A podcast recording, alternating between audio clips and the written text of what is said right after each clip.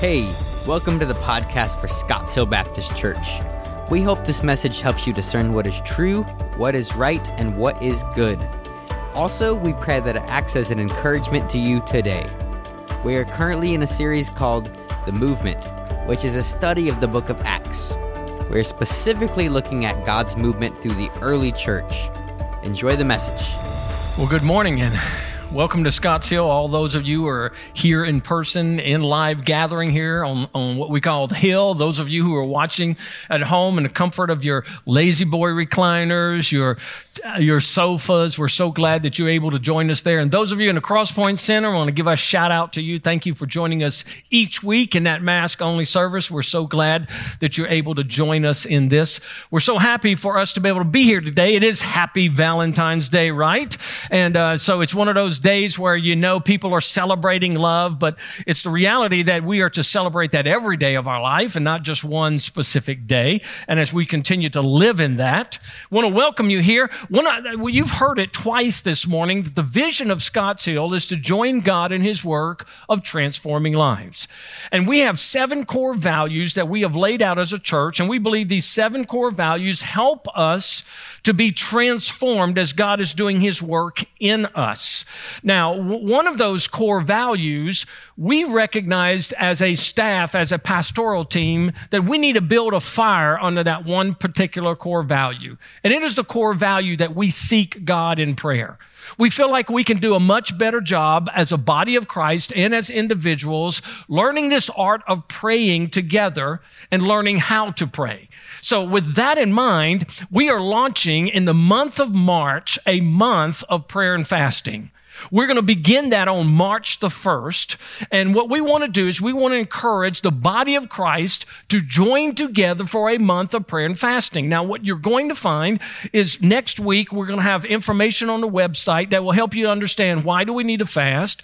What are some particular ways that we can fast as believers?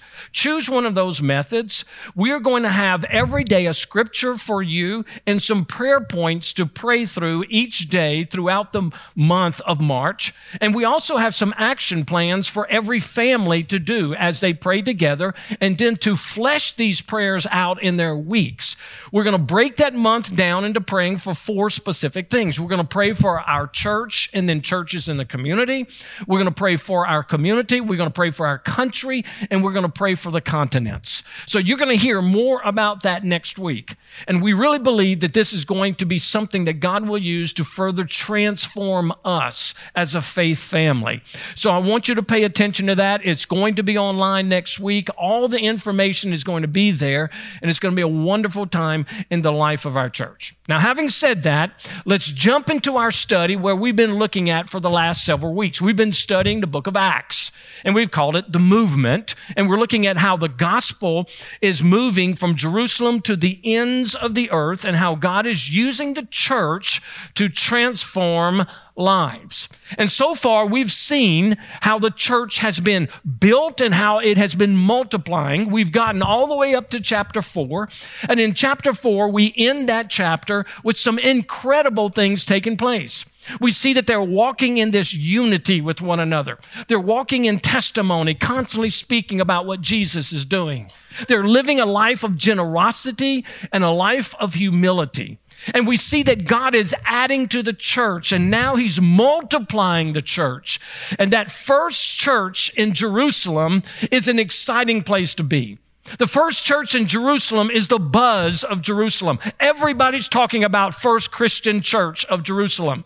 Everybody's talking about the power of the Spirit at First Christian Church in Jerusalem. Everybody's talking about the leadership. They're talking about the, the how people's lives are being transformed. I mean, hundreds and thousands of people are coming to faith in Christ at First Church of Jerusalem. Every time they meet, there are baptisms, there are miracles taking place, and there is an incredible excitement. We get to the end of chapter four, and everybody must be thinking, wow, man, that's the kind of church that I want to be in. And then you get to chapter five, verse one and you discover there's no perfect church. There's no perfect church.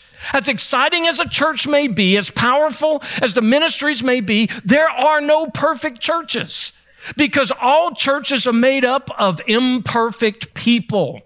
And what we find in Acts chapter 5 and Acts chapter 6, we find two major attitudes that will creep into the life of any church and will seek to undermine its ministries and distract its focus. And you see, the one behind all of that is always Satan. He's the one that's always trying to trip up the body of Christ. He tried it earlier in Acts with persecution, but persecution only brought greater growth. So what does he do? He comes to understand that he can't impact and hurt the church from without.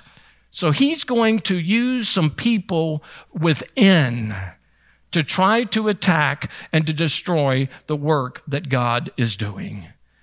The devil's not very creative because he does the same thing year after year after year since that time to every single church. And these, these two attitudes, these two mindsets are absolutely destructive to a body of Christ. So this morning, what we're going to do is we're going to look at chapter 5. And if we have time, I'm hoping we will, we'll jump to chapter 6 because there are two important ways that Satan will try to destroy community in the body of Christ. Chapter 5, verse 1. Luke is writing, and immediately you see that there's a shift in what's taken place. But a man named Ananias with his wife Sapphira. I just want to say it starts with the word but. All of these things have been happening and they've been great but Ananias and Sapphira. All of these things the Holy Spirit has been doing, but Ananias and Sapphira. Now, they wanted their names to be known, but I don't think they ever intended it to be known in this way.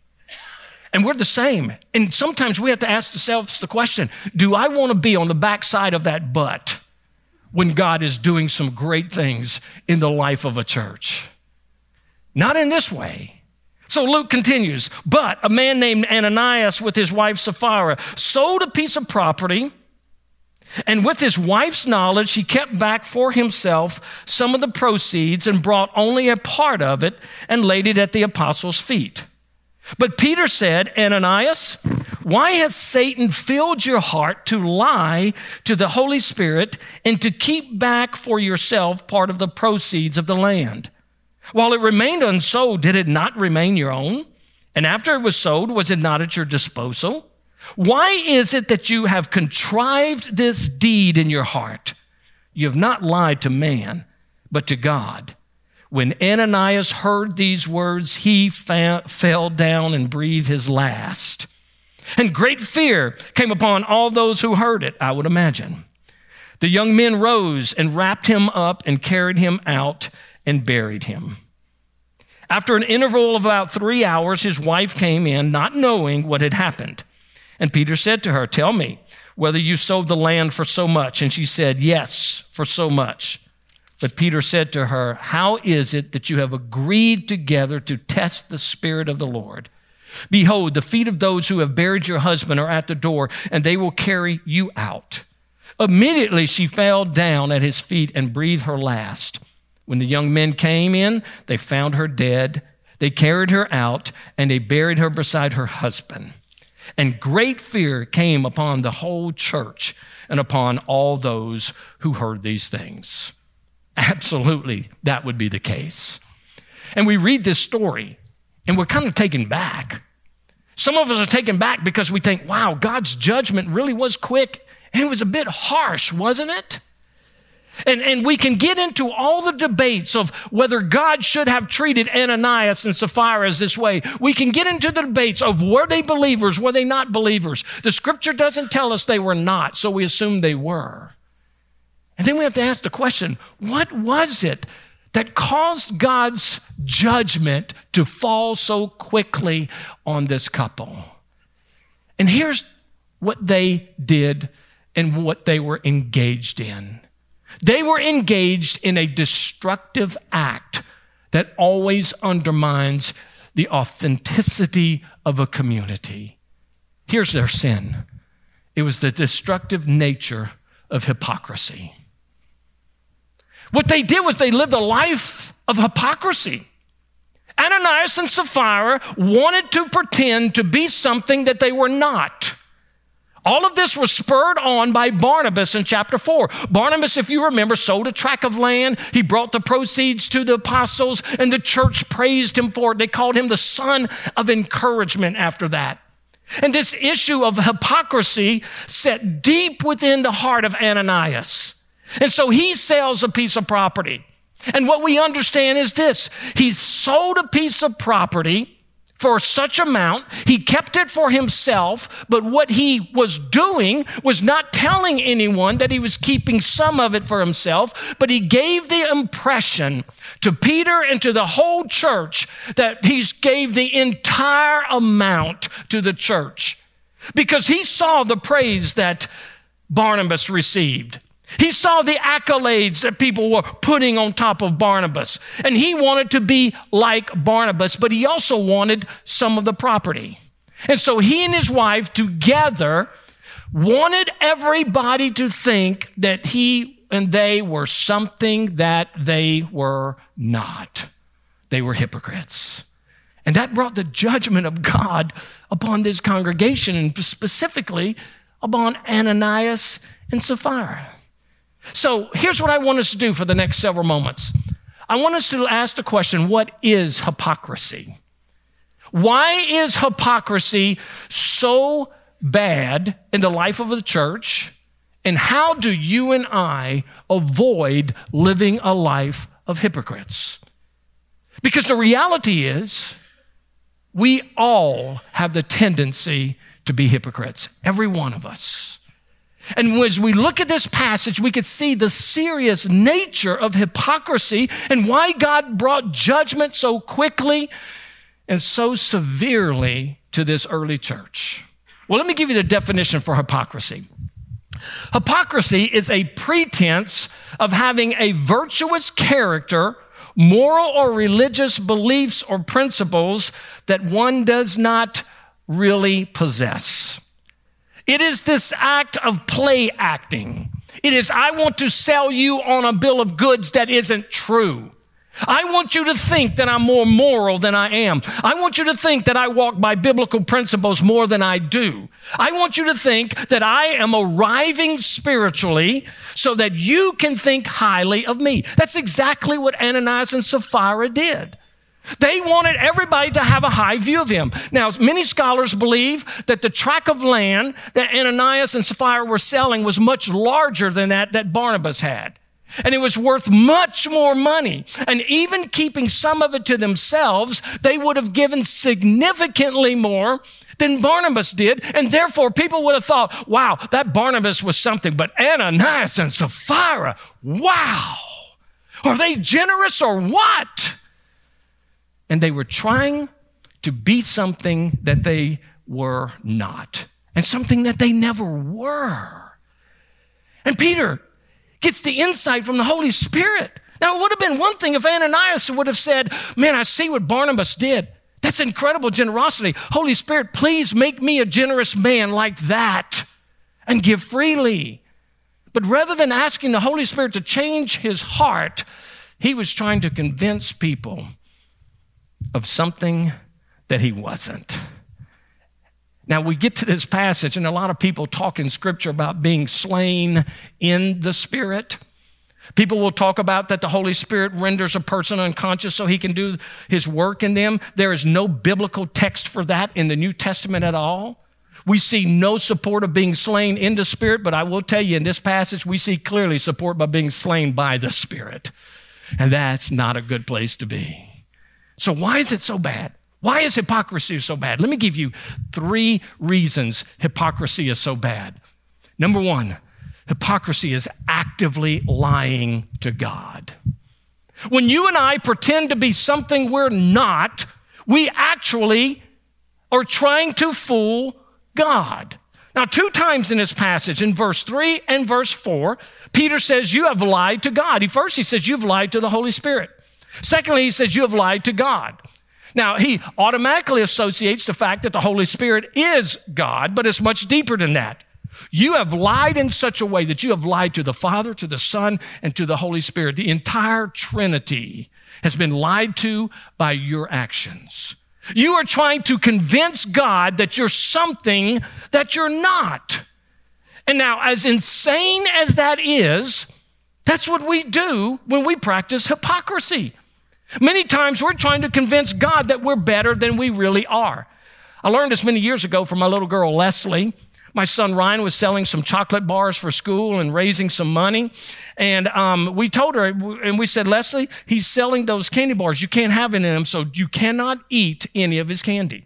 I came home from work one day and she come bouncing in the room, hey, daddy, and she had chocolate all around her mouth, just all around her mouth. And I just said, Leslie, uh, you didn't eat one of Ryan's chocolate bars. Well, no, daddy, I didn't eat that. I said, honey, are you sure you didn't eat one of his chocolate bars? And she said, no, daddy, I didn't. And so I pressed in a little harder. I said, honey, are you not telling me all the, tr- daddy, you never believe me. And I said, okay, okay. Hey, I want to show you something. She thought I was changing the subject. And she said, yeah, show me something. I brought her to a mirror. And she looked at the mirror, and when she saw her chocolate, her face just dropped. It was like this countenance and just changing. And she was brilliant. She said, I was just smelling it and it melted on my face. it was a brilliant lie. But it was a lie. And here's what happens in that she is trying to convince me of something that she's not. And as sane as it is, isn't it true sometimes when we try to live a hypocritical life, we're not only lying to God, but it gets worse. Listen, when I lie to God about it and God's word outs me, and then I tell him it's not true, in 1 John chapter 1 verse 10 it says, if you say you do not have sin, you make God a liar. So hypocrisy is a lie to God. And when confronted, there's the tendency of correcting him over my sin. That's a serious, serious place to be.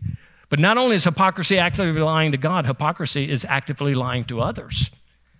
You see, the whole point of hypocrisy is to make people think I'm something I'm not, something I'm better than I am. And so if I can make you believe this thing, then you will feel better about me. Now, the problem with God is that while God may out me because of my sin, other people may not be able to do so. So what do I do? I live a life of duplicity. I live a life of something that's not real. And the whole time I'm living a life as a salesperson trying to convince you of something that's not real in me. But I want to tell you this, our sins ultimately find us out. I was so disappointed this year hearing the life of Ravi Zacharias who was a great Christian apologist for so many years and upheld the teaching of the gospel. But in his last days, it has been uncovered that he had lived a life of duplicity. At one point, he's proclaiming the gospel. At the other point, he has major moral sexual sins that he had been hiding. And it's not until his death that they have come out. And many people for years believed that he was something he wasn't. And he essentially created a facade that wasn't real.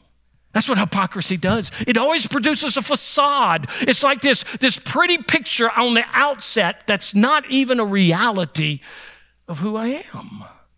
So I live a life of trying to fool other people all the time. And here's the third reason it's so bad hypocrisy is actively lying to ourselves. Ultimately, we begin to believe our lies. And we think that if I keep acting this way, then you know what will happen? Maybe I will actually end up that way. But we don't. In fact, go back to 1 John chapter 1 verse 8. It says this that if we do not admit our sin, we deceive ourselves. And we begin to live a life that's never true and it is never real. The word hypocrisy in the Greek it means play acting. In the Greek world, what they would do is they would have their theatrical performances, and rather than just dressing up as a character, they had masks. And a mask had a different face. And whatever character they played, they just put the mask in front of their face. And they would walk around with this mask in front of their face, and they were this other character. I want to tell you something. Masks were used in the church long before COVID was known. In fact, somebody gave me a quote a couple of weeks ago. I've been looking to use this quote, and this is the point and the time to use it. I can't remember the quote exactly, so what I did was I paraphrased it, but here's what I wrote some are upset because you have to wear a mask to church, but many of you have been wearing them for years. Isn't that true? Let me tell you something. Every one of us has some Ananias and some Sapphira in us. Every one of us has the tendency to want to make ourselves look better. Isn't that true? We're all like that. We do that with one another. We do that with our spouses. We do it with our kids. We do it with our parents. We do it with our peers. We do it with friends at church because we think, oh, you know what? I, I can't go there. I've got to look a certain way. And what do we do? We perpetuate a lie. And we stand before Almighty God and we don't allow Him to tell us the truth and do something about it. We cover it up. We put on a mask. We walk through our lives play acting and not being who we really are. People will say, I don't want to go to church because it's full of hypocrites. They're right. They're right. We are. So the question is, what do we do with this? How do we deal with the hypocrisy of our own lives? I want to give you three things that I believe are absolutely necessary that will free us from pursuing hypocrisy. And these, th- these things will change your life, they'll revolutionize your life. How to overcome hypocrisy. Let me give you three things. Number one, admit that we are not perfect and we all are in process. There's nobody in this room that's perfect. There's nobody in this room that has everything together in Christ. Now, I'm speaking to those who are children of God. I'm speaking to brothers and sisters in Christ right now. I'm speaking to those who have surrendered their lives to Christ, have yielded their lives to Christ. Let me tell you something that's really important that we got to begin with. In Christ, we are positionally righteous.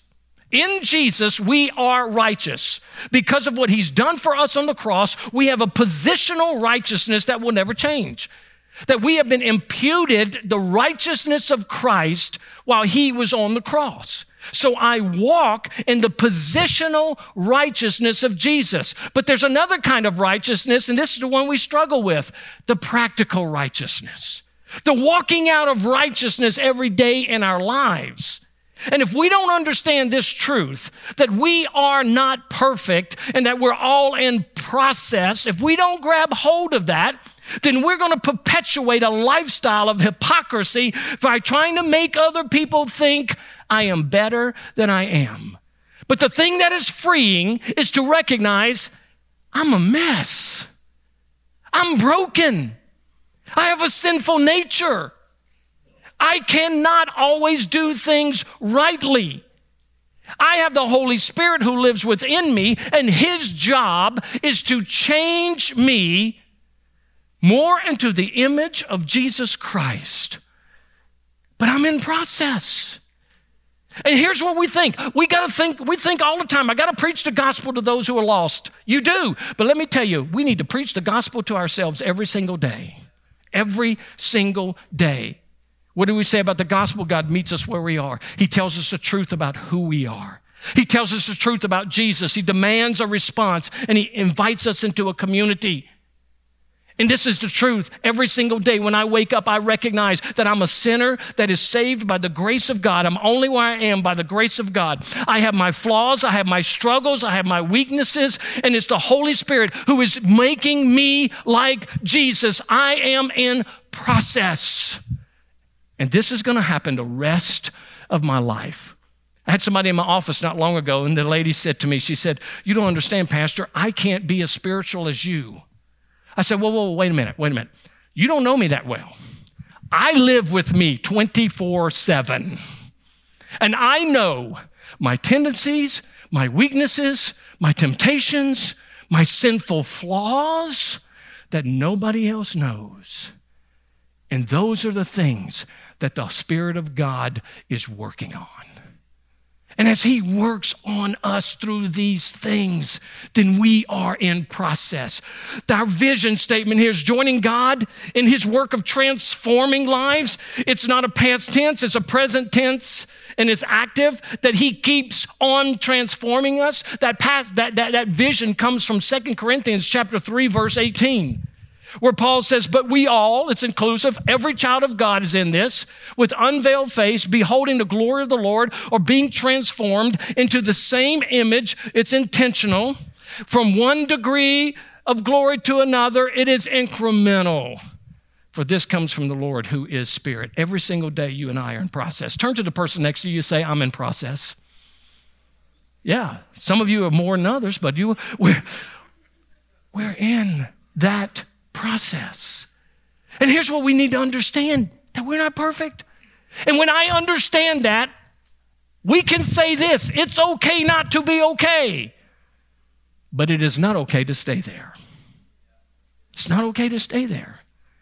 And so we recognize that the people that we're doing life with are not perfect but God's Spirit within us is wanting to every single day make us more like Jesus. You know why this is so freeing? I don't have to act something I'm not before you.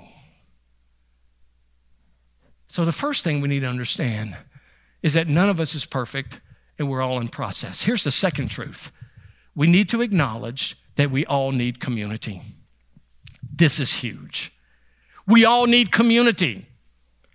You see, the problem is whenever we don't have people speaking the truth about us, then we continue to keep going down the same path of hypocrisy.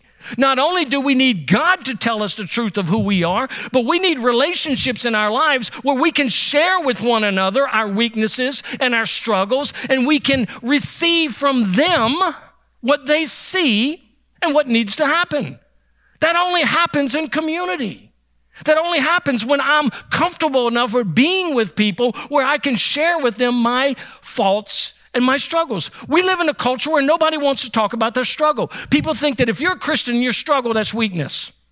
If you're a Christian and you have doubts, that's weakness. If you have a Christian and you have weaknesses, well, that's weakness. No, it's not. Many times spiritual maturity is through the path of our struggles. Many times spiritual maturity comes as we deal with the doubts that we have in living this life. And we need one another that we need to be open and honest and say, listen, brother, I'm struggling here. Listen, sister, I, I have this issue that I need somebody to pray with me for. It's in the midst of that kind of authentic community where we don't play act with one another. But you know, we live in a Christian church. It's what I called Instagram Christianity. Instagram Christianity. You know what I'm talking about. You follow people on their Instagram. Those are the beautiful people. They have beautiful homes, beautiful lives, beautiful adventures, beautiful coffee that they take beautiful pictures of beautiful food, beautiful restaurants, beautiful trips, beautiful kids who have beautiful smiles and beautifully laugh and dress in beautiful clothes. They look like a fake family on the pages of Target magazines. And you know what we do? That's the kind of life we live. But let me tell you what Instagram doesn't tell you. They don't tell you about the temper tantrums that the little brats are throwing on the floor.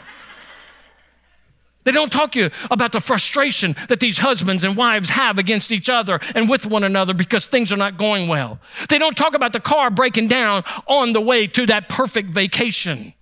They don't talk to you about all the weaknesses and the crying and the dysfunction that are within the homes.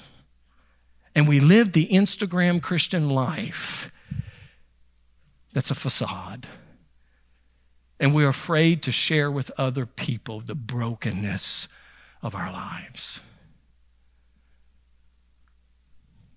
There are people in this room and watching on TV right now your marriage is falling apart and nobody knows it. There are individuals who look like their lives are all together and they're struggling with depression and they're wondering if it's even worth living one more day. And nobody knows it. There's a man that's struggling about the goodness of God. Can he even be good when we've had our third miscarriage? There are people who are struggling with sins and temptations and strongholds that they've never shared with another person. And as a result, there's a facade. And there's no authenticity. There's no realness. What does God's word say about that? God's word says a lot about the need for community. Ecclesiastes chapter 4, verses 9 through 11. Two are better than one because they have a good reward for their toil. For if they fall, one will lift up his fellow, but woe to him who is alone when he falls and has not another to lift him up. Again, if two lie together, they keep warm, but how can one keep warm alone? And though a man may prevail against one who is alone, two will withstand him. Three, a threefold, threefold cord is not quickly broken. You hear the picture here? The picture is of connectedness with other people. That when there's struggles, I've got somebody who's going to ask me the tough questions. When there are struggles, I'm going to be able to share my heart with somebody that I have confidence in. Not only that they would keep that struggle to themselves, but they would be praying for me and asking me, How am I doing? I would ask everyone in this room, Do you have that one person? You might say, Well, can it be my spouse? I think that your spouse should be a one person, but not the only one person. I think we need somebody like that. Let's face it, those kinds of friends are hard to find. They're hard to find because we're not looking for them. Because I've got to keep this facade. Instead of saying, I need your help. Let me tell you one of my favorite scripture verses of encouragement. I shared this with a man this week at lunch. Proverbs 27 17. As iron sharpens iron, one man sharpens another. As iron sharpens iron, one man sharpens another. Let me tell you why I like that. If you're going to sharpen iron, there's some hammering involved. There is some heat involved in that. There are going to be is going to be an anvil.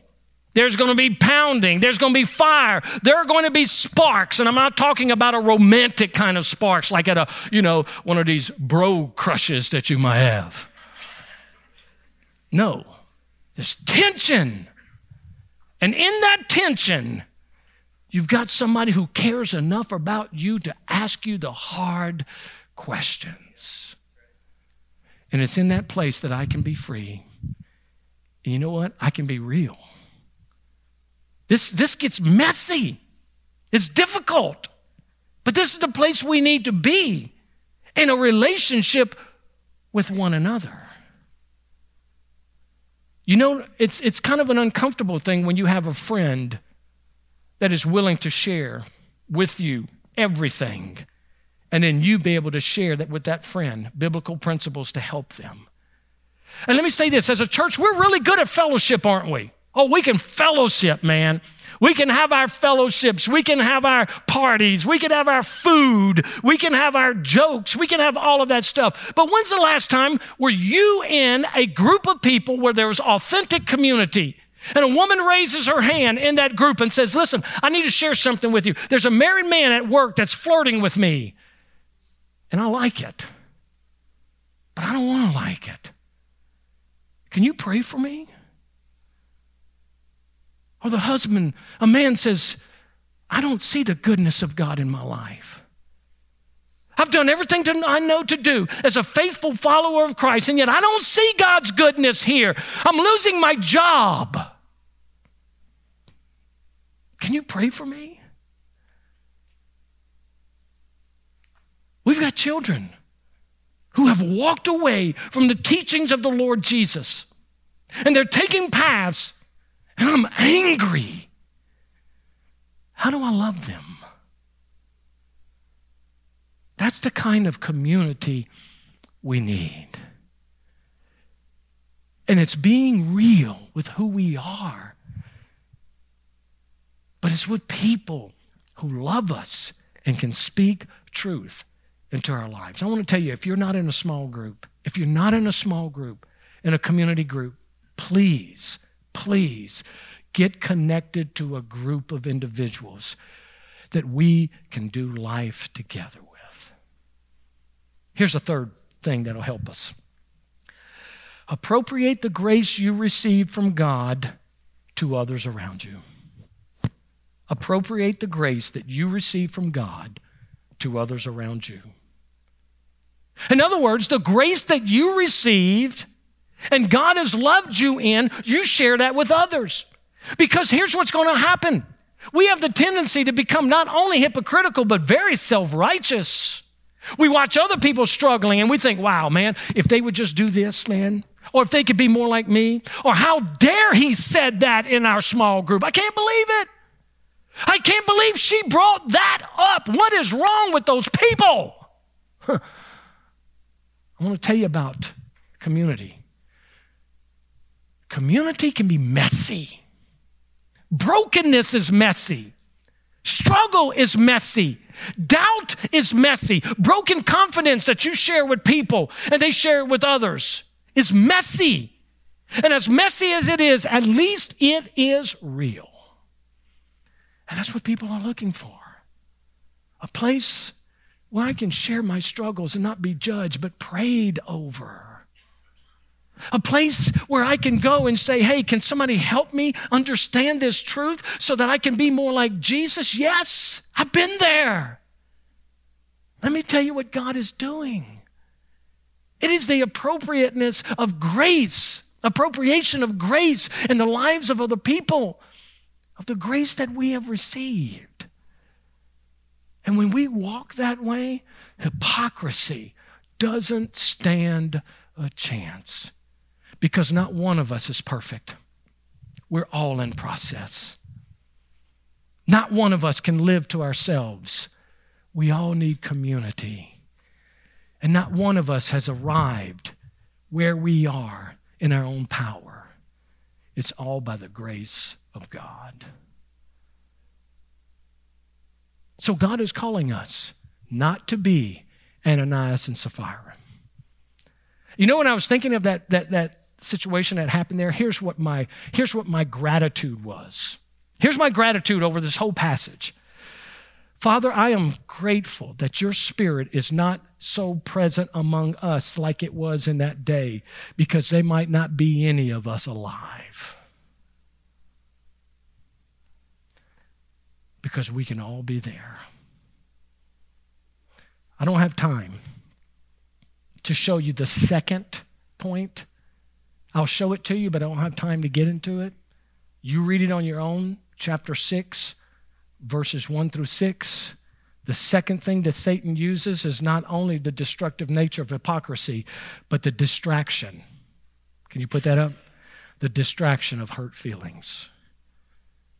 We can be so hurt that the enemy will want to use that to undermine the work of the church rather than taking the appropriate steps that we need to be. I want to encourage you to read chapter 6, verses 1 through 6, and you will see the hurtness of people and what God did in the midst of that.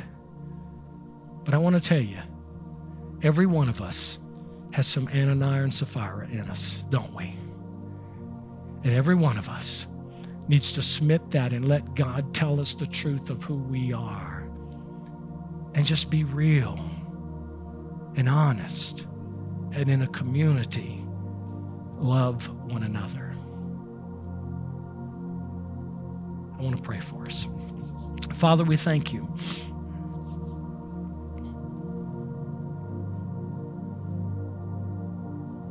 That you are so kind and so compassionate to us. To tell us the truth about who we are and who you are.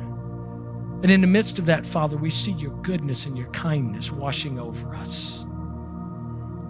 Father, I pray that you would help us to be men and women in Christ that are honest about our process. And Father, certainly you're not saying that we need to share every little detail and every thought of our lives. That's just overbearing and overwhelming for people. But Father, to be honest with you, and in those areas where we need the greatest support and help, that we're truthful. Father, I pray for the men in this congregation that you would put people into their lives that would be like iron, that would sharpen them into the image of Christ. Father, I pray for our, our wives, our women, that you would put ladies into their lives that would be able to speak truth into them and to help them. Father, I thank you for the volunteers that we have to work with teenagers. And I pray, Father, that you would keep these men and women actively involved so that they can learn what it means to have true, authentic community. And Father, may we deal with our own hearts before you first and yield ourselves to what you say, that the trickle down effect would be real and transforming. Father, I pray for husbands and wives that they would confess to one another and pray for one another.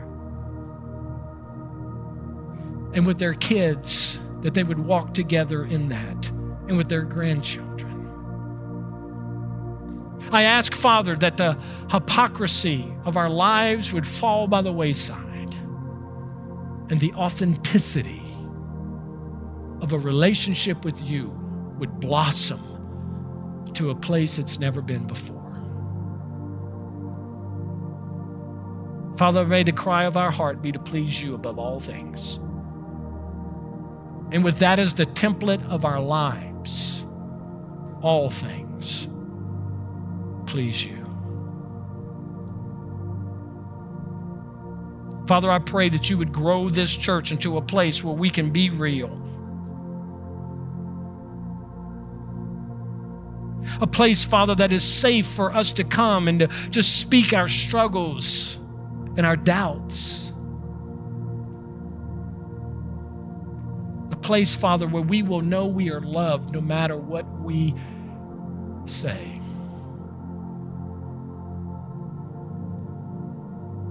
Thank you, Father, for your kindness to us. And I pray these things in Jesus' name. Amen. Thank you for listening to the Scotts Hill podcast, and thank you also to those who continue to give with generosity. If you're new to this podcast and want to learn more about Jesus or our church, go to scottshill.org slash next steps for more information. If you enjoyed the podcast, you can subscribe to get notifications of future episodes. You can also share it with your friends via text message or take a screenshot and post it onto your social media stories. Whatever you want to do, just make sure to tag us at Scotts Hill. Until next time.